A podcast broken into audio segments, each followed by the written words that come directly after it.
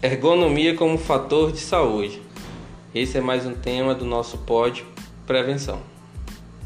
Estudar a organização do ambiente de trabalho e as interações entre os equipamentos com o colaborador engloba o que chamamos de ergonomia.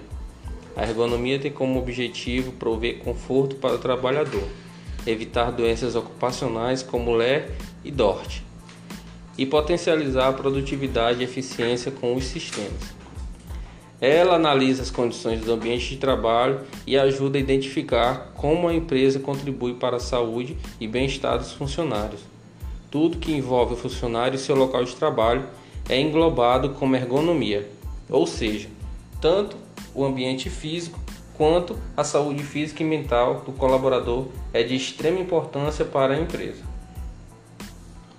Toda essa otimização tem como propósito melhorar a qualidade de vida dos funcionários, tornando o ambiente um lugar amigável e, consequentemente, diminui o estresse.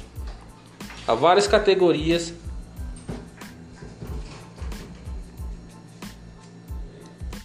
de ergonomia corretiva, envolvendo itens como iluminação, ruídos e temperatura.